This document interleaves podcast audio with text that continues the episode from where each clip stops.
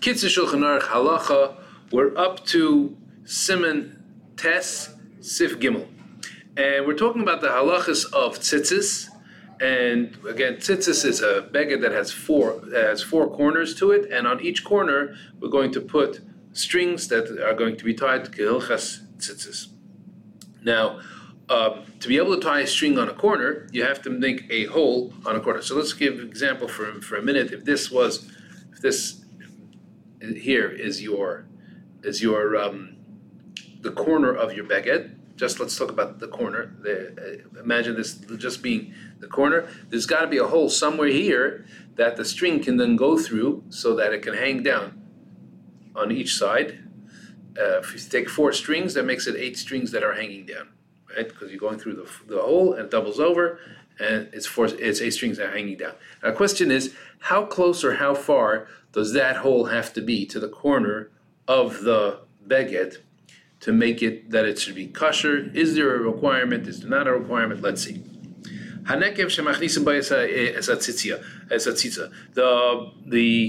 hole that you put the strings through,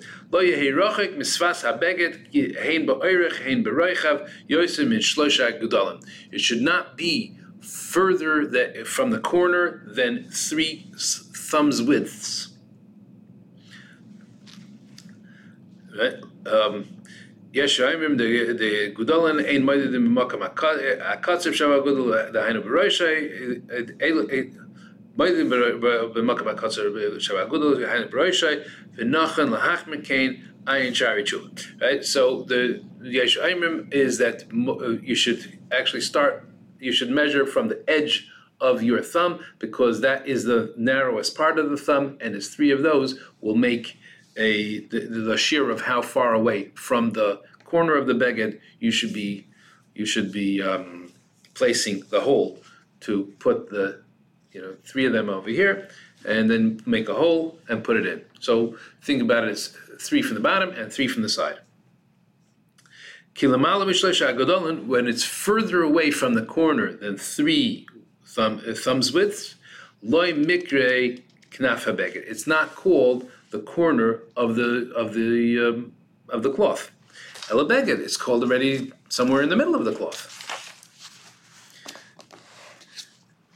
And therefore, if we made it further away than three thumbs widths,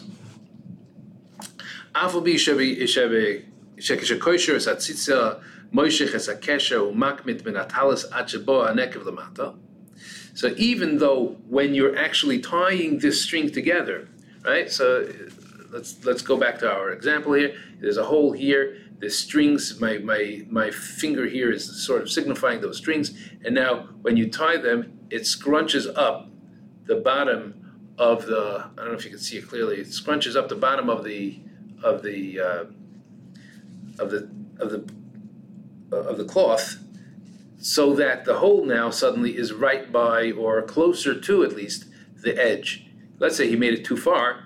Maybe he could just tie it to sort of scrunch up the end. Excuse me. Would that be kosher or not? That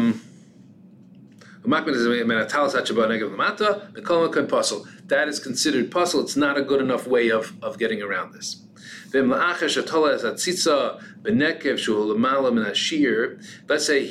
the tzitzis at the hole, and he did it without scrunching it, right? So he's listening to what we said. He did it without scrunching it. Now he realizes it's too far. So what does he do? So now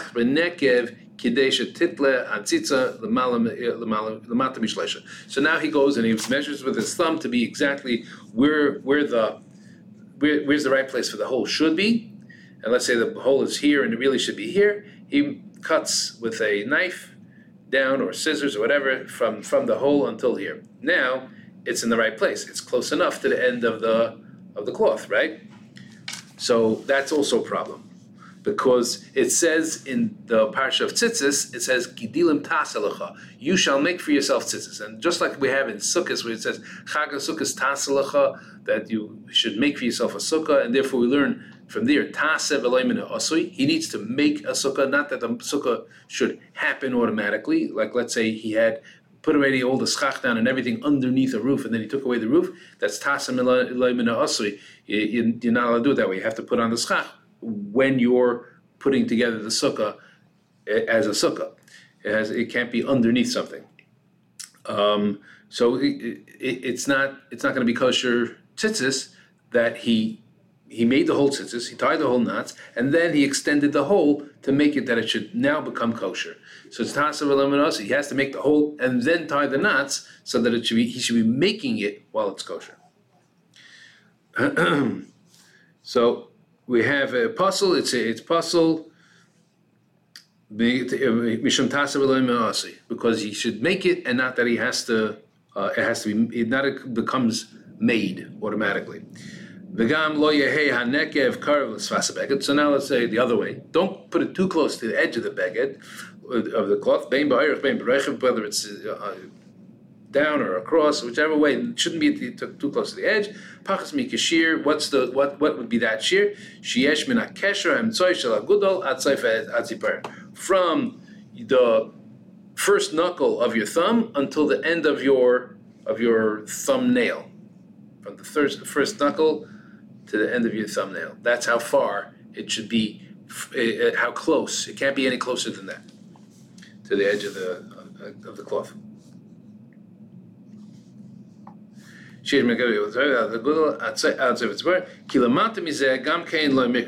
That's also not considered the corner. It's considered under the corner. In other words, it's already the edge of the piece of cloth. It's not the corner of the cloth. It's under the corner. If it was the right width and the right length and everything's right, the hole is in the right place.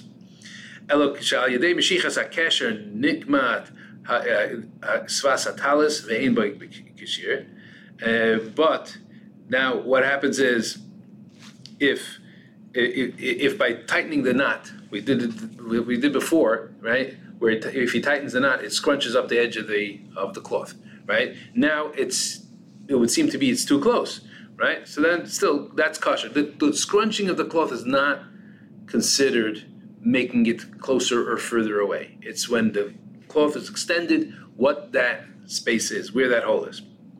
That's considered kosher. And let's talk about when you have a cloth, right?